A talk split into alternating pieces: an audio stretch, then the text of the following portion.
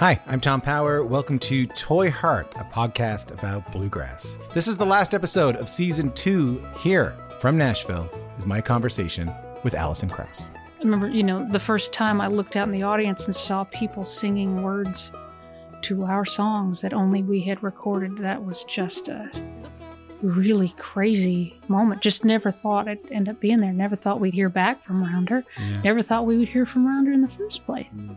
If this is your first time listening, you can hear full interviews with Jerry Douglas, Alison Brown, Bela Fleck, Larry Sparks, Jody Stecher, and so many more wherever you get your podcast. Thank you so much for listening. Later on.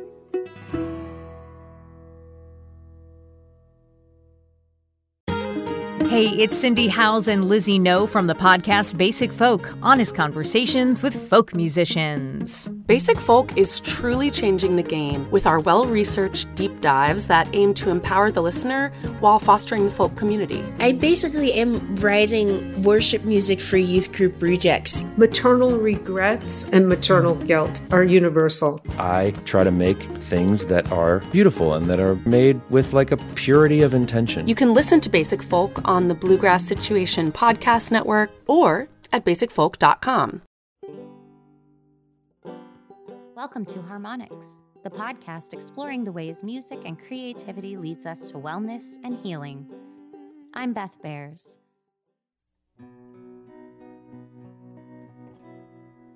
All of these lines across my face. Brandi freaking Carlile.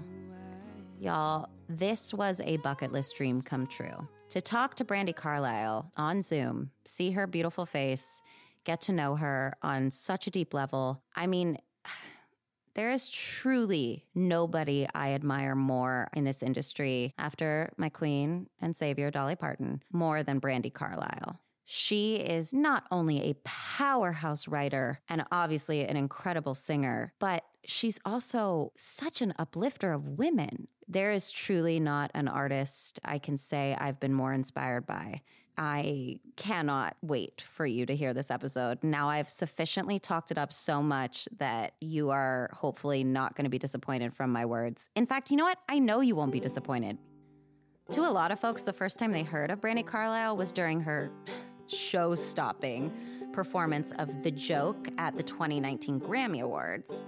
Brandi walked away with three trophies that night for her record, By the Way I Forgive You, one of my favorites, including Best Americana album. But she's been honing her distinctive voice and building a very dedicated audience for over 20 years, all the while staying committed to building a family and a community with her band and her team. I mean, that commitment has absolutely made her the godmother of modern American roots music. She is truly one of a kind. You are going to love this interview with the incredible Brandi Carlile. Hi, Brandi. Hi. I was just telling Brandi how I've been literally shaking with nerves all day because uh, she's one of my biggest music heroes, if not biggest. And I'm just so grateful that you've agreed to do this. Oh, I think it's me that should be nervous. You've done so many great things in the world, and it's just really an honor to get to talk to you today. So thanks for even thinking of me and inviting me, man. Thank you so much. And uh, let's talk about 2020. All How right. you doing? How you holding up? How have things changed? How's quarantine? How's your family? I mean, nothing will ever be the same again, you know? Like it and um and I mean that in all of the beautiful and complicated ways. Um I think that it's crazy to not have like a job right now and to be exploring all these tributaries and these side streams of what my job used to be. And it's making me take a look at myself and making me learn. It's making me meet new people and have these great conversations. Um, it's made me do. I mean, I got a boat. I, I've wanted to get a boat like my whole life, but I'm like, okay, I finally have time. I have no money, but I have time. So like, let's just you know, let's just finance this shit and get going with it. You know, we'll figure it out. And then I have taken all these deep dives on uh, racial justice and identity politics and sort of socio political dynamics. And all these things are happening all at once. And it's a massive uh, rebirth. How is it going for you?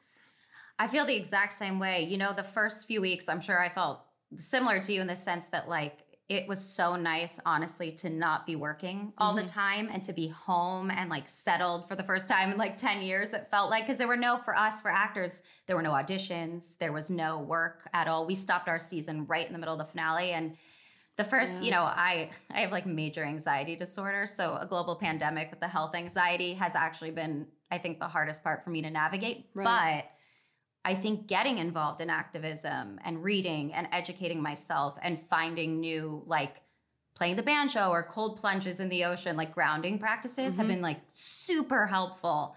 Um, listening to music like yours, but just really, yeah. I mean, have you done the thing where you're like baking bread, or have you like picked up any new like quarantine skills besides boating? I guess that's pretty cool. No, tons. Like all the same stuff you're talking about. Like I have picked up some quarantine skills, like gardening. You know, I planted a yes. massive garden, and I've like learned to grow things. And some things died, and some things got ripe at the wrong times. And like I know I need to stagger things next time. And and then there's been the boating thing, but also in addition to boating, like I've been, I've learned to crab and shrimp, like to catch those two things. Oh, wait, you're a big fly fisher, right? Yeah, I'm I'm every kind of fishing. Okay. Yeah. Cool. My husband's super into it, and we keep now. I should have time now to go with him to actually do it because I've been dying. I really just want to sit outside and look at the stream. I mean, I'll try to catch the fish too, but I just think that's such a cool practice. I, it's so similar to me um, emotionally um, to horses, which I know that you have found a lot of catharsis in, and it's a really similar feeling that doesn't have that amazing smell that horses have, or that feeling. Oh my God. You know, but um, horses are just such a deep well of of like wisdom. There's just something in there, and I have always seen fishing as this. I don't mean to get too esoteric about it, but Please do. The whole podcast is super esoteric, so it's great if you do. it is an attempt and sometimes a fruitless attempt to make contact with something you can't see. And that's a little bit brutal and a little bit complicated. Um, and not everybody's going to see it the same way. But it's it's like I'm in it for the surprise, and I'm in it for like the the feeling of of it not working out, and walking away without ever catching a fish or without ever making that connection. Sometimes I'm in it for food, but it has always been a really cathartic practice for me. I mean, from a, an age so young, I can I can't even remember the first time. Wow, so it's always been in your life. Have horses always been in your life as well? Because I know you live on a farm, right? You're like you're living my dream on your com- compound in in Seattle with your family, like especially during the pandemic. We're like, when can we buy our farm? I want to wake up to goats and horses and chickens and all the things, you know. I live in the Pacific Northwest in the Cascade Foothills, just uh, southeast of Seattle, Washington, um, on a compound, many, many, many, many acres with uh, the twins um, in my band. One of the twins is married to my sister, and my wife's sister lives on the compound, and she's married to our cellist in my band. So it's all. Um, and there are more of us that live here and share space, and we all just kind of ride four wheelers to each other's houses, and we have a big community garden, and we uh, play music. We do like a, a little quarantine show once a week, and you know we've got kind of a quaint thing here. If I could do that, do what I do, and live on a farm 24 7, I would, you know? Uh, Yeah. Has that been just the best part of your life? It's almost like something that I committed to at such a young age. I don't really remember making the active decision to do it, but I know I'll never live without animals. Um, and horses, man, they have come to me at strange times. They're a complicated totem for me. My my the most significant I've had two horses, and my most significant horse would be one that I rescued when I was 17, and he was five and a half months old. And I didn't Wow. he was my second horse, but neither time I've had a horse has it ever been like formal. Like I'm not a horse person. And to this day, I'm not a horse. I, I love them, but I don't know what to do. I'm not great with them. I don't. Um, it's always been like having a friend, you know, a very informal relationship. So this this horse I rescued when I was like 17, it was like 75 bucks to do it, and I thought it was going to be this really kind of like, yeah, I'm 17. I got 75 bucks right now. Let's do this. you know, brought him home in the back of a pickup truck on a dog leash. And, Wow. And then proceeded to have to grow up immediately because I moved out. You know, I had a hard childhood, so I moved out. And then I had this horse. It wasn't a dog, it was a horse. and which meant I had to have a job, I had to have a vehicle that could haul hay, I had to have a house with property. I couldn't just shack up with four people in, a, in an apartment building, you know. So it Right. it made me have to work, and like it gave me my work ethic mm. and my hustle that has translated every bit to who I am right now, and never would have happened without without that horse. Wow, I had a very similar. I wasn't as young, but season one of Two Broke Girls, there was a horse on the show, and I had grown up loving horses, but my parents would always say like, "We can't afford riding lessons." Like in Virginia, it's too shishi to like. They just didn't have the money, and and uh, I just noticed whenever the horse was around on set that it would like really calm me and Kat Dennings down, like our nerves. And Whitney Cummings was like, you know, you should try equine therapy. My friend runs this program. I literally had one lesson with her and was like, yep, I know nothing about horses, but I'm going to rescue a horse. I went to the rescue and found my, I have a, a half Mustang, half quarter horse named Belle, but it, it completely, like, even the way you're talking about fishing, it completely transformed my life, both uh, my life and my sister's life. My sister's a survivor of sexual assault. And from my horse and with this amazing equine therapist, we started this program for women and seeing just not only the change like mentally, but physically, like the somatic change. And I feel like what you were saying about the mystery of something you can't see in the water. Mm-hmm. The work we do with like somatic reprogramming in the body, it's like this isn't traditional talk therapy. Just being around the horse is gonna be healing because Yeah. they're so intuitive. They only respond to authenticity. So you can't be like, I'm not scared at all. I'm going to pick up your hoof. They will let you know that you're not being authentic. And so, coming up. That knee's Yeah. getting locked.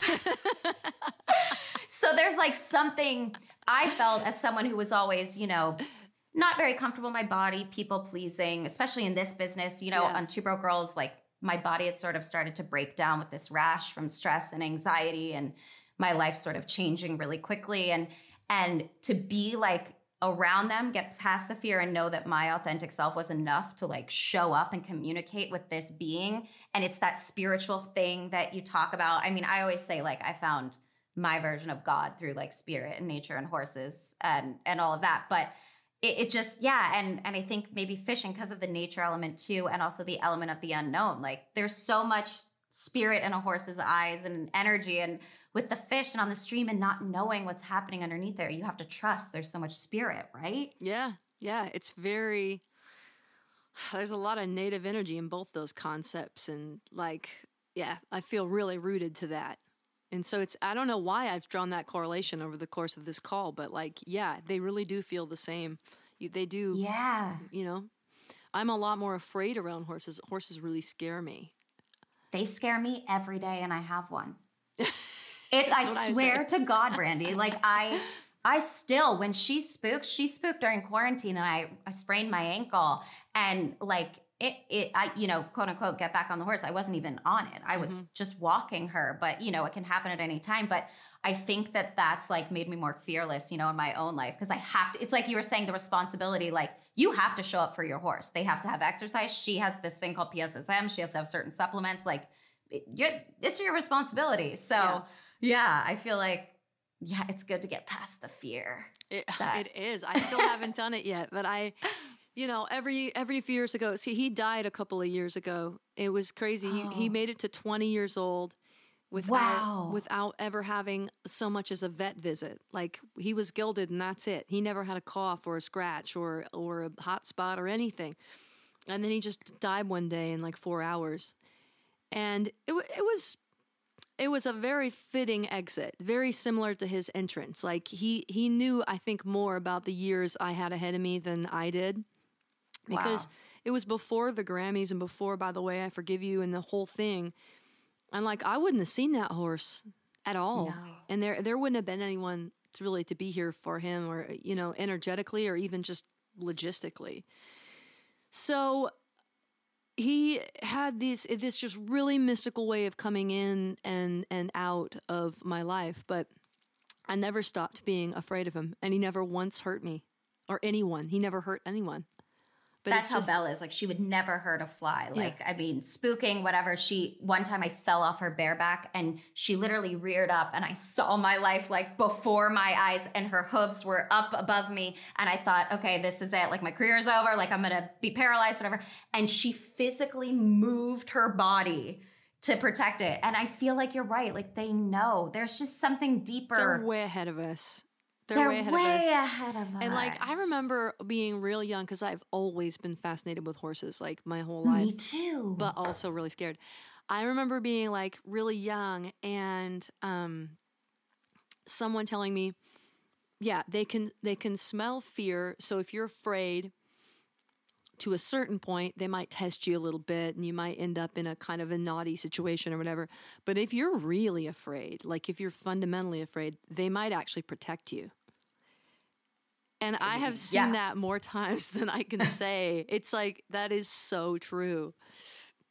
It's the way they behave when you put a toddler on their back. You know, you don't hear about very many bad things happening in those situations. It's like because they're just so far ahead of us. Yes, our hor- the place where I keep Bella is an equine therapy barn for children with special needs, and I've seen like children that are so tiny get on that back, and those horses would never do anything to hurt them. I had a friend who was hiking, and there was a beehive that started to swarm them, and usually a horse would take off, you know, bees, and she literally protected my friend and made sure she got back safe. They were walking together, and it's like I agree with you. I think yeah, they they know that's why equine therapy is so powerful and and all of that, but. It's really cool that you found it and that you're finding ways to help people through that because I just I find that it makes the most sense. Yes. Speaking of helping people, you are one of the most incredible uh, voices in activism. And I think for me, like my biggest inspiration as far as like an artist who everything you put out is so um,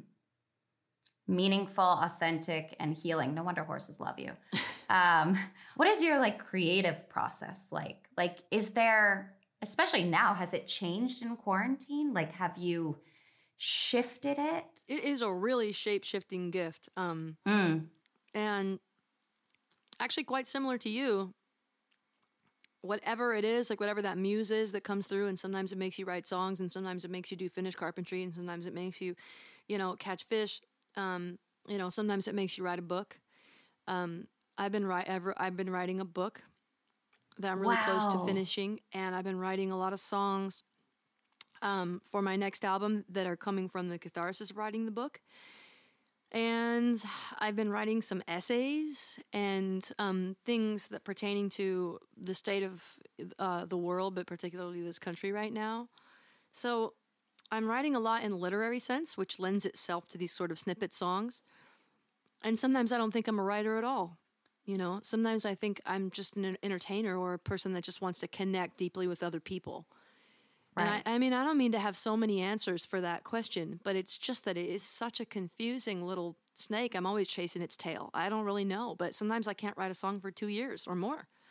Wow. Yeah. Is your book going to be about like your childhood? Is it going to be, or are you allowed to say it's okay if, if you can't, if you Yeah, can't tease y- it? It's, I think it's about, it's not a, a memoir in, Okay. in the sense that I feel a little bit too young um, to write a memoir. It's a little self helpy, but it's not like full self help because it does have so mm-hmm. much of my own experience and talking about my childhood and really specific experiences. And it's not about creating art, it's sort of all three of those things. So, like, basically, there'll be a series of experiences or a time period in my life. I'll write about that and then I'll I'll display some of the art that came from it. So it's lyrics or poems or songs. Cool. And then, you know, uh, there might be a spiritual or like um, a, a a sort of uplifting or self improving um, self, you know, identifying message in, in some of those stories and situations. But it basically is experiences in my life that led me to create art that people have been able to identify with. And so it's it's like it's backstory, but without stripping away somebody else's ability to identify with that song and what it means to them. Ooh. Oh my God. I can't wait to read this. It's cool. This it's short. awesome. it's short. Do you have like a set? Have you become one of those writers where you're like, okay, every morning from this time to this time I write, or is it sort of you just let it come to you when it does and you're like, "Hold on, kitties, let me let me go to my writing desk." You know, it started with when By the way, I Forgive You came out. I I wrote this kind of I don't know what it was, this thing about this like experience I had in with church where I had a pastor that that sort of said that I, I was going to be baptized, and this pastor kind of made an example of me in front of the church by deciding not to baptize me when I was young enough to where it was really humiliating, and we were all there, and the families were there, and the, the seats were full, and it was such an awful, uh, transformative experience that I kind of wrote about it when, by the way, I forgive you came out because it came back up with the album. And then I was like, man, I need to, I want to write more things, you know? So I sort of had that experience in the back of my mind. And I, I, I got curious one day at a bar drinking next to um, this woman who turned out to work for Random House. And we were just Whoa. having mojitos and talking shit. That's all that was going on. and um, wound up meeting in a fluke situation and outside of that bar night actually and i was like all right these are signs we're taking this there and and so i mean like i was supposed to and you've written a book i was supposed to do like a synopsis first and so i sat down to write the synopsis and i wrote 98 pages and i was like okay this is like Wow. happening and i and i did it in under 5 weeks of just hotel rooms. I wake up and have coffee, and that's all I wanted to do. I have no willpower. I can't make myself do anything I don't want to do. So it just happened, and and then all I was really doing once I turned that in was going back and adding to things and taking things away. So it just mm. just flew out, and then I realized like I actually want to do that more. I want to write more books. By the way, I forgive you after all. Maybe I should thank you for giving me what I found. 'Cause without you, uh, I have a I have a question that's kind of selfish because I'm curious of my own experience. I had a pretty tumultuous relationship with organized religion growing up. Mm-hmm. It really didn't resonate with me. I was scared of it. I Catholic, you know, going to confession, priests. They were. It was so fearful for me, and and it, I don't think it was until I found horses in time and nature that I really kind of connected to my version of God or spirituality. So after that experience and God, isn't forgiveness like such a theme of an empathy crisis for 2020 that we're going through? Such a deeply human, complicated thing. Can you tell me about how you sort of navigate faith now after not only experiencing that and then writing about it, and then how has it shifted even now post writing about it? Yeah. Well, I really identify with what you're saying a a big time. And I don't know why we keep bringing this back to horses, but you mentioned it, you know, a, a couple of seconds ago that you you felt this fear around religion, you know, which is you know Catholicism has a lot of fear-based themes to it. And then you have this fear of horses just like I do. And it's it's funny how horses and God can be can really parallel each other in this way because the Bible says that you know we always talk about being God fearing and fearing God as like this virtuous thing that's a good thing, but the Bible and, and Torah are like very clear that fear is the beginning of wisdom, and anything worth loving you kind of fear first, and then you have to learn and you get you develop your wisdom and then it just expands into this huge love that you can't even hold in your body. And that's really what faith is to me. Yeah, it started with fear and it started with some really hard things that led me to want to abandon it, not take a closer look. But the more I learned, the less I feared it. And, uh, you know, and I still haven't conquered it, just like horses. I still, I don't think I'll ever not be afraid of either thing, but I do know that that fear being the beginning of wisdom resonates in a lot of places for me. And forgiveness is another one of these like massive paradigms and it's one of these these, these things that I'm I feel like our culture has really complicated because I associate it so inextricably with privilege. Yes. It's really one of those hashtag blessed kind of whitewashed words that we live inside of with this kind of white suburban sort of Christiany, but it's really a radical word.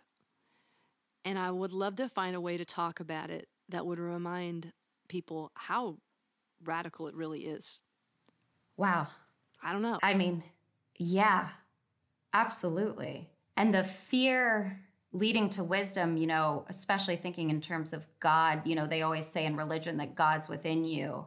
And so many times we're scared of ourselves or what we have inside and and even now with we're talking about with pri- privilege and anti-racism and wanting to be an ally and even being uncomfortable is a privilege. Like white people being uncomfortable with discussing it out of fear or not saying the right thing or the wrong thing is a privilege and is also our way to wisdom is living in that uncomfortable space right i mean i know this is a much bigger deeper conversation but i just love how you just tied that into forgiveness and that that concept yeah. Oh big big concepts. And that's what i like to write about the most whether i'm writing a book or an essay or a song you know? Yeah. I do wonder if i'm going to be able to get back to like you know just writing some like half-ass punk-ass like you know love song or some like little com- gossip song or complaint about someone or you know like I, I i do miss being able to tap into lighter-hearted themes you know when i was younger and like at some point i'm sure i'll have like a midlife cri- midlife crisis and go right into it i'm gonna buy a motorcycle yes and, yeah and I'm gonna or drop, a horse drop that an you can F-bomb. ride really fast Yeah, yeah. no, because then that's gonna lead to wisdom again. Truth yeah you just need like a motorcycle to get on the road and go far yeah, That does not leave. I know.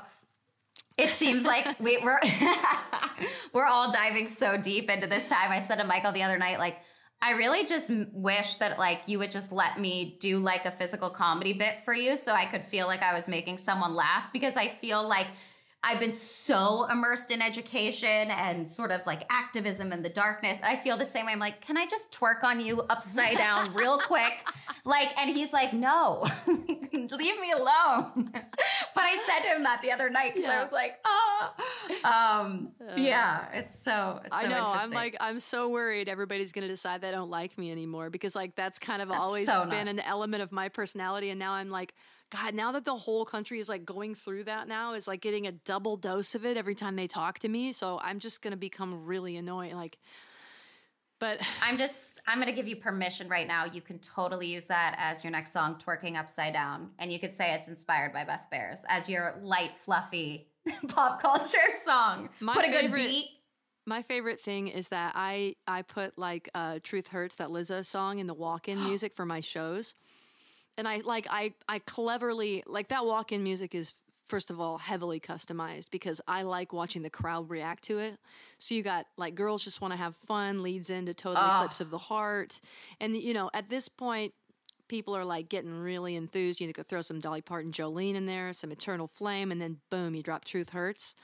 And then I sneak down the stairs to watch thousands of mostly white lesbians twerk. Because you haven't seen shit until you've seen 3,000 white lesbians twerk. This is my dream. It's honestly, I love it. Oh my God, that's amazing. that's, what gets me ready for a show. Why men gray till they gotta be gray? Don't text me, tell it straight to my face. I try to say smart things all the time, but that's what really does it. How can I get them to come to this uh, the set of the neighborhood and be in our audience to get me ready for the show? Actually, I have Tichina Arnold. She she gets me ready that way. She's not a lesbian or white, but she really gets me there. Oh my god. Do you miss it? Do you miss live performance? Has it come to a point where your heart's just aching for it? I- it's I don't know. I just don't. I miss the security of knowing I have like a job and a way to sort of like provide for my family and shit. But like, and I and I miss things like I I, I had to approve like a mix of me singing "I Will Always Love You" with Dolly Parton. Oh, was it Newport. the Newport folk one? Yeah, and I was like, oh, it hit me in the chest just hearing the audience like scream and hearing the joy in Dolly's voice when she'd go, you know, why don't you take this verse, honey? And it was like.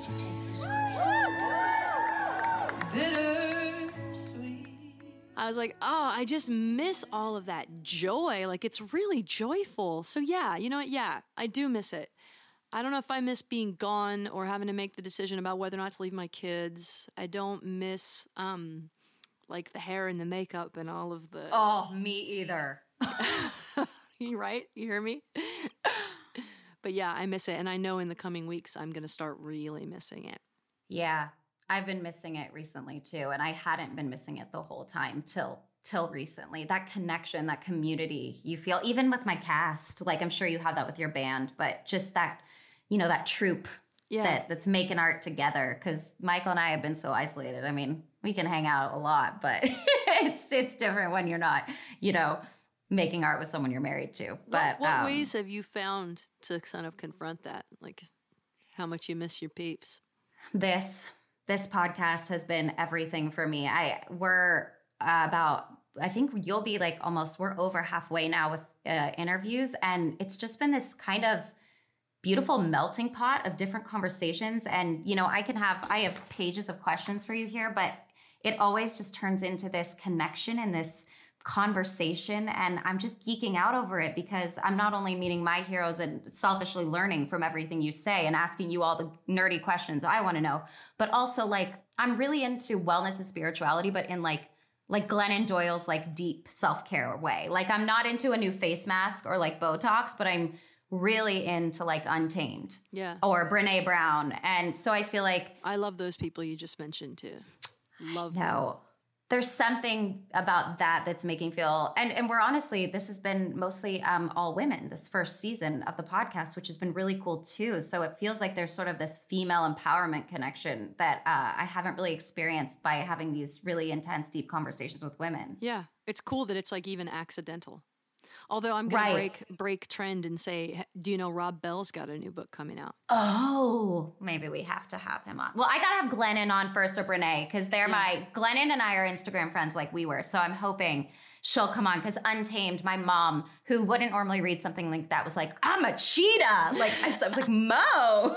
her name's Maureen, so my sister and I call her Mama Mo. But I'm, she's like, I just have this fire, and I was like, Oh, Glennon, you're helping my cute little six year old mom come out of her shell and feel wild and all of No, that. that's But- really true. Like I know so many people that are reading that book too, or have read it that I that are very different from each other, and are all kind of having this amazing like reckoning that's coming from it. And they all feel really empowered energized positive. They all seem to have really good ideas about how to help the world. And i'm really impressed with glennon and i'm also really impressed with there's a few things i really like about her. I, like that she is always like learning in the and in the middle of her process but not willing not afraid to say something even if she's got to walk it back or even if she's got to change its shape like she's just so brave that it's like actually that's how the great sort of philosophy enters the public consciousness is like with vulnerability instead of with certainty and learnedness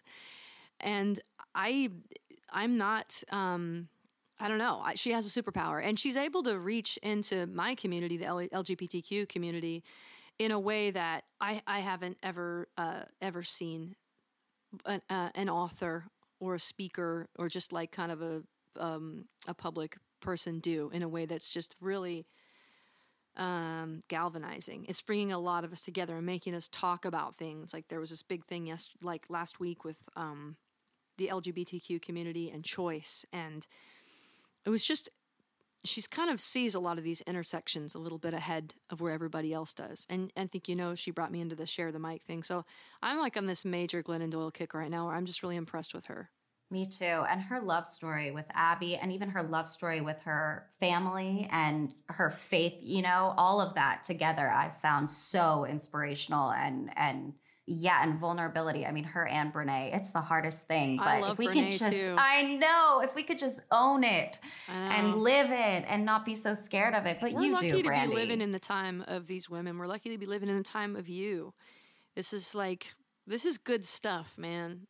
You know, and this is this stuff's helping my daughters. I got two of them. Yes. Can we talk about that? Like how you're raising them during all of this? I think we're right now we are having conversations and creating like family memories that are going to they're going to be able to take these things with them into their adulthood and remember this time and I think that they will feel when they look back on it contrary to what I feel, I think they will feel a lot of security based on this time because there's just a lot of honesty. There's a lot of exposure to one another. We're never leaving each other. Um, we've had to get more involved in their schooling, Right. you know, and we're just so involved with the kids emotionally right now in a really cool way. And we're all learning how to do new shit too. We were talking about this, like the boat stuff and you know, like last night my my wife and daughter insisted on sleeping in a tent. No one slept. No one slept because I had the youngest. And um but it was fun. It was funny, you know. We always have this thing where if me and my wife argue, we do it right in front of the kids. We don't care. And even if we like play argue or whatever, my oldest Evangeline will always take my side, and she just vocally does it and just gets involved. And she slept in a tent with her mommy last night, so this morning she took her side in one of our play arguments. No. Evangeline, how It dare worked. you? It- Catherine's plan worked. That video of you singing to her, the music video of Mother, Mm. of you singing to her, is my ovaries. I mean, I, Michael and I we were like, mm, we're gonna wait to have a baby because of the you know global pandemic. Right now, we're we're good. But like, I saw that when I was like looking at beautiful articles of you and and researching, and I was like, oh my god, that just made me my heart melt and and just the relationship too between a mother and her daughter. They can keep their treasure and their ties to the machine. Cause I am the mother of Evangeline. the way she looked at you and the fact that you were able to write art that's going to speak to her that's her song is just so cool you got to do one for your other daughter huh Yeah, I no pressure but i mean you kind of do I have this kind of song. Um, she's my other daughter is like really heavy handed. She's kind of a little bruiser. cool And she's got this like big head, like a big forehead, like big head, and she's always smacking it into everything. And like she's got a shiner right now from hitting her head on a fireplace, and she's got a cut on her forehead from God knows what. It just sticks out farther than anything else on her body, so it's just constantly coming back, bruised, and we don't even know where it's coming from. Her body is just not gentle, and I love that so much. But her spirit is really gentle. So I've got this little song I've kind of written about her called "Stay Gentle." But it's like it's like half about her and half about Joni Mitchell. can we But can we talk about that after this Yeah. i gotta I, I gotta i gotta hear everything about blue can i can i tell you so brandi and i connected because uh, I originally reached out to you because I saw Blue from the nosebleeds. I wasn't cool enough or famous enough There are to no get nosebleeds in Disney Hall. there were no nosebleeds, but the coolest part about being that high up was I had a direct line. I your band, I could see you when you turned around, I could see you from the front, but I could see Joni Mitchell watching you the whole time as you were performing Blue. And Brandi, that was like I know I wrote you that it was church and it was that out of body experience, talking about faith and connecting to something higher than myself. Truly, that was the first musical performance. Oh, makes me want to cry. That I've ever really felt like I was connected deeply to a higher power live like that. And so I have to know for you what that experience was like. You also just seemed so, your heart like was so genuine and so there was no ego. It was like, I love this so much. and I'm going to do this in front of Joni freaking Mitchell. Can you tell me everything you can about that? How I mean, there's be so much to say. It's like it. ch- We're I we live in the time of hyperbole. We just do. But it changed my life. Like it, it honestly Ugh. did. And I was. You felt connected to a higher power because he was there. I was begging him to be there for weeks leading up to that. I wasn't able to do that on my own. I actually had to get hypnotized. No. hmm And it was just terrifying. And I had just bitten off so much more than I could chew. And I said I would do it, and I said I would do it, and I said I would do it. And then it came time to where I was actually supposed to learn that really hard music and do it. And people were coming. And I just suddenly reached like this pinch point in, you know, my soul of like panic of like, well, I can't do this. And I'm not Joni Mitchell. And she's a very difficult singer. And also she's she's amazing, but she's highly critical. And I don't want to sing this album in front of her. And like I don't know why I said I would do this and I just got negative, like into a kind of a negative cycle. And then what you don't know about me is that I am utterly obsessed with Elton John. And I've been obsessed with Elton John since I was 11 years old. I could go on about that, but just know that it's as bad as it gets. Like there wasn't an inch of my wall that wasn't covered with Elton John posters. And we'd always kept in casual correspondence, which was always blowing my mind, of course, but he had never seen me sing anymore, wasn't going to come to anything. And then some things happened where we collided and he decided to come to this. So that's who was sitting next to Joni, you know, holding her hand. It's like I'm sitting there and there's like Elton John and Joni Mitchell like holding hands, watching me sing Blue. And I just imploded. I just crumbled. I was nine years old leading up to it, but I was like praying and praying and getting hypnotized and trying to get my sleep and trying to trying to not convince myself I was sick. Oh, And- the worst. Yeah, I'm like I know. Oh, it's- what's it's like a little something going on, I think.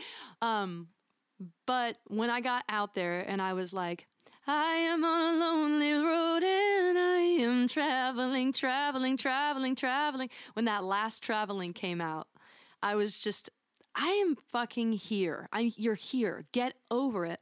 Stop this and remember this moment because it'll never happen again. Don't ruin this, you know? And I, I can't control my anxiety any more than anyone else can. But I- knew I had had the tools at that point. I just decided to to employ them. So that's the emotional side of it. Musically, it was a blast, and it was incredibly difficult. And the vocals were they felt firmly within my control, like I had them. Oh, girl, you did. You did. and I wasn't suffering and I didn't suffer through it. I loved every second of it. I suffered right up until that first line though. It gives me so much hope to hear that you didn't black out and that you enjoyed every minute. No, I swear to God, because I've only had to sing once on a stage that I was like terrified at Lincoln Center and I blacked out. And then when I hit the last note, I was like, oh, I missed singing at Lincoln Center with the Philharmonic. Like I, and so, oh, it makes me want to just explode with joy that you were able to. I know what you mean. Like we only know not to do that because we've done it. Exactly. You know, and like I'm nearly 40 now and I just I did used to do that. And and there are certain like techniques I would try to employ, you know, take my shoes off so I could feel something under my feet. You know, drink alcohol. Like I don't drink alcohol when I perform anymore. It's just terrible. I miss it. What an Yeah. accident. Do do different things that just don't work for me anymore. Like there's a new there's got to be new sources for me to pull from to enjoy my experiences so that I have them. I have those memories. Like I have those chapters, you know? And those two watching you, Brandi, like I know you didn't get to see firsthand because you were in it, but I mean, I'll never forget that the rest of my life. I could see their Truly. teeth. Their teeth. They were smiling. You could, Yeah. Oh, she was, she was also just riveted. Like I could feel her heart. Like it felt like there was a light beam from Joni's heart to yours, and that it like gives me chills. There I'm was. like wanting to like explode with like joy over this. There I know you one. felt it. You did. She was there, and it was yeah. She's like a house cat. Like she's got this like well, she's like a cat, not a house cat. She's like a wild cat. Like she's very powerful. She could hurt Mm. you. She could hurt you. Oh, yeah. but she's beautiful and she's just more important than time. And she could kind of take you or leave you, but whenever you get that little glimpse or that glimmer that she might love you, it's like really big deal, you know? And right before I went out on stage, I stopped by her dressing room. She sort of walked out to her seat um, around the time I was I was walking out on stage, and um, and just the fact that she's walking at all, by the way, is Yes. a miracle in and of itself. But I, I sort of stopped by her dressing room, and I was like, I gave her a kiss, and and she got her lipstick on my face, and I said, "Hey, Joni," I said, "Just one question." Um, when I think of your kisses, my mind sees stars. And she goes, she just, she's walking out of the room and she stops and looks at me and she goes, When I think of your kisses, my mind seesaws. It seesaws. And then leaves. And she just corrected my lyric. And it was just this like moment of like, you have the wrong words, kid. Like, here you go. That's the right words. Go get them. But it was like this big kind of feeling of like very cat like support, like that slow nod, that Lion King nod, that like, you know, and I felt so much pressure from that. But like also so just I felt sanctioned. Like I had some you know, Yeah. like she had my back or something. So it was just cool that she, you know. I think of your kisses, my mind sees stars. I love this so much. I like I've been dying to ask you about that experience. And and it just also makes me feel so much better that you're not immune to anxiety before something like that. That that like even though you've been uber successful in Grammys and 100 million times on stage like you still had to worried about your tickle and about getting sick and all the things that I obsess insane. over. Our job is insane. What we do is not okay. There's no understudy. I know, but I just it it oh it just it makes me feel less alone to know that two things that you felt that eh, debilitating anxiety, but then having witnessed what you did on stage, I would have there wouldn't have been a, a hundred million years I would have never guessed that you had felt that because you just and I think honestly, Brandi, that's also a testament to you and how generous you are as an artist and a human. You just you do so much for women. You give so much to everybody. And when you step on stage, I'm sure Joni felt it too. And that's why she gave you the cat nod was because like you're the you're the most pure light being that we have here, I feel like. And and you're you're changing the world. And I just I'm gonna call you Dolly Brandi, like Dolly Lama, but Do- oh, it could have been Dolly Parton. So I All had to the- clarify. like the Dolly thing, both directions. Yeah. Dolly Brandi both ways. Um, Have you ever met Dolly?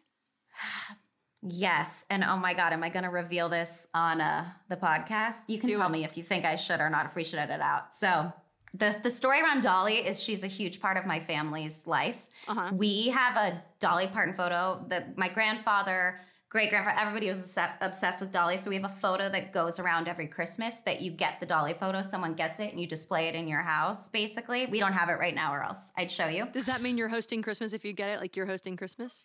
It doesn't mean that yet, but now that unfortunately, like my grandma passed away during COVID and all that, so we haven't um, we haven't decided about Christmas. Usually we go to her house, but um, the way that my husband got the okay that it was okay to marry me was that one year my dad and grandpa. Oh, and there's a poem that goes along with it that you have to write when you give Dolly. You have to write a poem, and so uh, my my grandfather and my dad wrote a poem to present to Michael with the Dolly photo.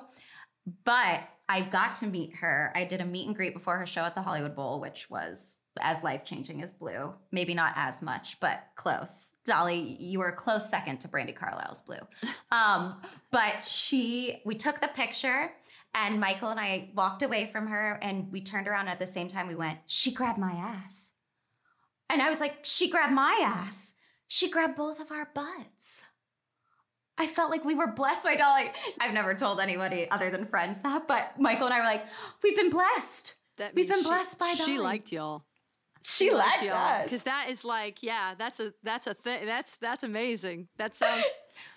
I believe it was pretty- I believe It was pretty awesome. I don't I don't mean to like touch back on anxiety again, but when I had Dolly out to the Newport Folk Fest to be my surprise guest in the very first all female headlining set at Newport.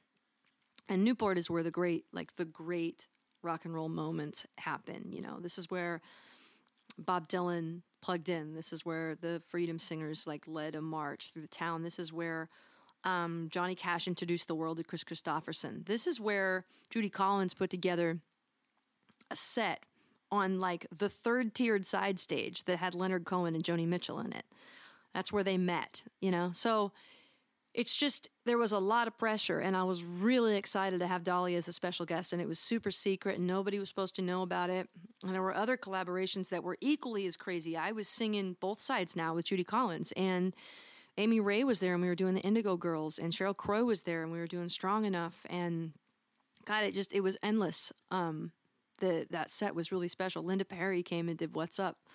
So Dolly rolls in, and I am hosting this thing, and I've got set lists and scripts and time limits, and I'm told that the police send stage and throw you off, like unplug your PA system if you go over time, and Dolly's the last thing, and I'm terrified they're gonna unplug Dolly, and I just was again just too much pressure, you know. I should have got hypnotized, um, but I didn't, and so they walk Dolly onto the, the, the festival grounds and it's just a walking bag. She's got a bag over her head, and all you can see are these like six inch heels and these long fingernails curled up over the top, like holding this this bag on herself. And everybody's looking. They're like, "That's the special guest. Who is it? Who is it? Who is it?" I know who it is. I go in the trailer. Dolly comes in the trailer. She takes the bag off of her head, and we're giggling and laughing. And she's wearing a bright yellow nudie suit from the '70s. Um, I was like, I think I've, I think I'm in over my head this time, Dolly. And she goes, Baby, come here. She goes, uh, Bow your head. And I bowed my head, and she took my face in her hands and she prayed over me. And I won't say what was in the prayer because it, you know, it'll always just be between her and me. But when when Dolly prayed over me, she didn't grab my ass, but she prayed over me. You know, I, I I could do it. I was ready. So there there have been there is a long line of really mystical and profound women and queer people that are a lot older than me who have been pushing me forward into this life and giving me confidence and giving me strength when I think I can't do it. And uh, Dolly's been one of those people, you know, just from that one little prayer. She probably says them all day long. Wow. Oh, that's really cool. I'll take that over ass grabbing any day. I'm not sure which I would prefer because Actually, I have the biggest crush on Dolly. How about praying while she grabs our ass? that would be, that's it, right? There you go. Uh, speaking of Dolly, we have questions, final questions that we ask everyone, and one of them is a Dolly question. So I feel like I have to go into your Dolly question, which is it's trivia questions about Dolly. You'll Okay. probably know the answer, but Dolly question true or false? Dolly once entered a Dolly look-alike drag queen contest and lost. True. It is true. I love that story that she didn't beat a drag queen at I've being read two Dolly, Dolly, Parton. books. It's been both of them. Yeah. yeah. Oh, see, you're as big of a Dolly fan as me, so you know. Yeah. Um, okay. You could only bring three records with you to a deserted island. What would they be and why? uh, Captain Fantastic and the Brown Cowboy. Because it's an album that's written about a love story between the two greatest living songwriting songwriters that have ever lived. Like the duo for me is Elton John, Bernie Taupin, Ride or Die. Um, their love story, their platonic love story, is like it's multi-dimensional to me. Um, Joni Mitchell, Blue, and oh my gosh, Kath, help me, help me. I know it's a really hard question. People have had such good answers, though. I listen to everything people say after because it's so good. Queen and Night at the Opera. Yes. Ooh, those are good ones. Yeah. You might win. How about you? These are really. Oh, no one's asked me. Ooh. Oh my gosh. You have to answer that shit. Oh, Brandi, I was not expecting the turnaround. Clouds, Joni Mitchell is actually my favorite. All right, I think right. I love Blue too, but Clouds speaks to me. Like that's what I listen to when I'm on the verge of a panic attack and need to calm down. Okay. Uh, honestly, John Prine, in spite of ourselves. Oh yeah. Oh, It's that third one. That's the hard one. That's the really hard one. I struggle. With I really love Brandi Carlile, Bear Creek. Actually, Oh really? Are you watching it on Sunday? I'm. I streaming the whole sure am. I can't wait to watch it on Sunday. I love that album. And like that album also I just like dance around and, and love playing that on vinyl. So yeah, those are my three. You're on it, girlfriend. I like that. Wow, that makes me feel really good. Uh, what subject do you Google the most? Hmm. tomatoes. Growing growing tomatoes.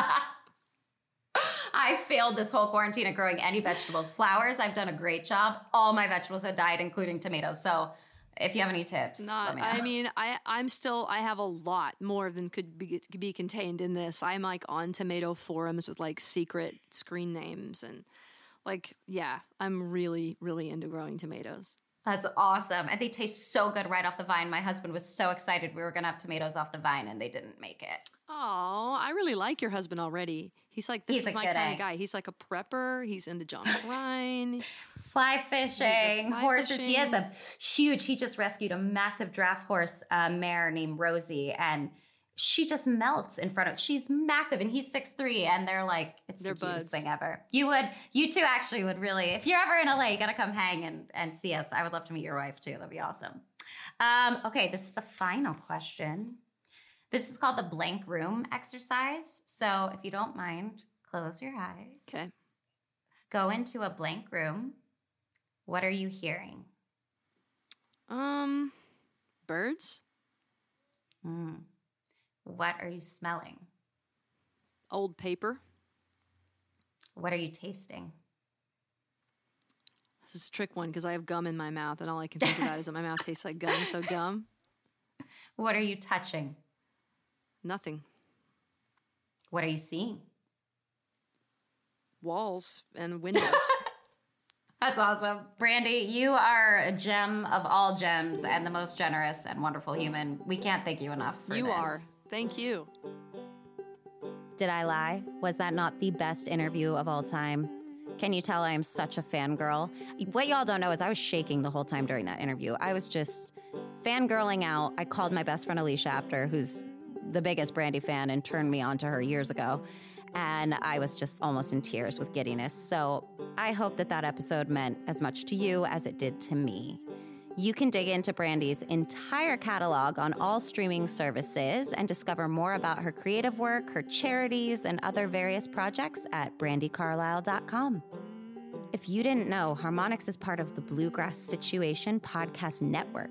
Check out all of the amazing roots music and culture podcasts they have up, including The Show on the Road, a music discovery podcast featuring interviews and exclusive acoustic performances from roots music veterans like Béla Fleck and Abigail Washburn to Americana newcomers and favorites, including Madison Cunningham and Mandolin Orange. Join host and Dust Bowl Revival frontman Z Lupetin every week for new episodes and subscribe wherever you get your podcasts. This episode of Harmonix was produced and edited by Chris Jacobs and is only possible with the superb leadership of executive producer Amy Reitnauer Jacobs and the entire team over at The Bluegrass Situation. Theme music by Allison Russell. Discover more at Allison Russell Music on Instagram and wherever you stream music. I'm your host, Beth Behrs. Until next time, always remember that creativity is healing and healing is creative. Thank you so much for listening.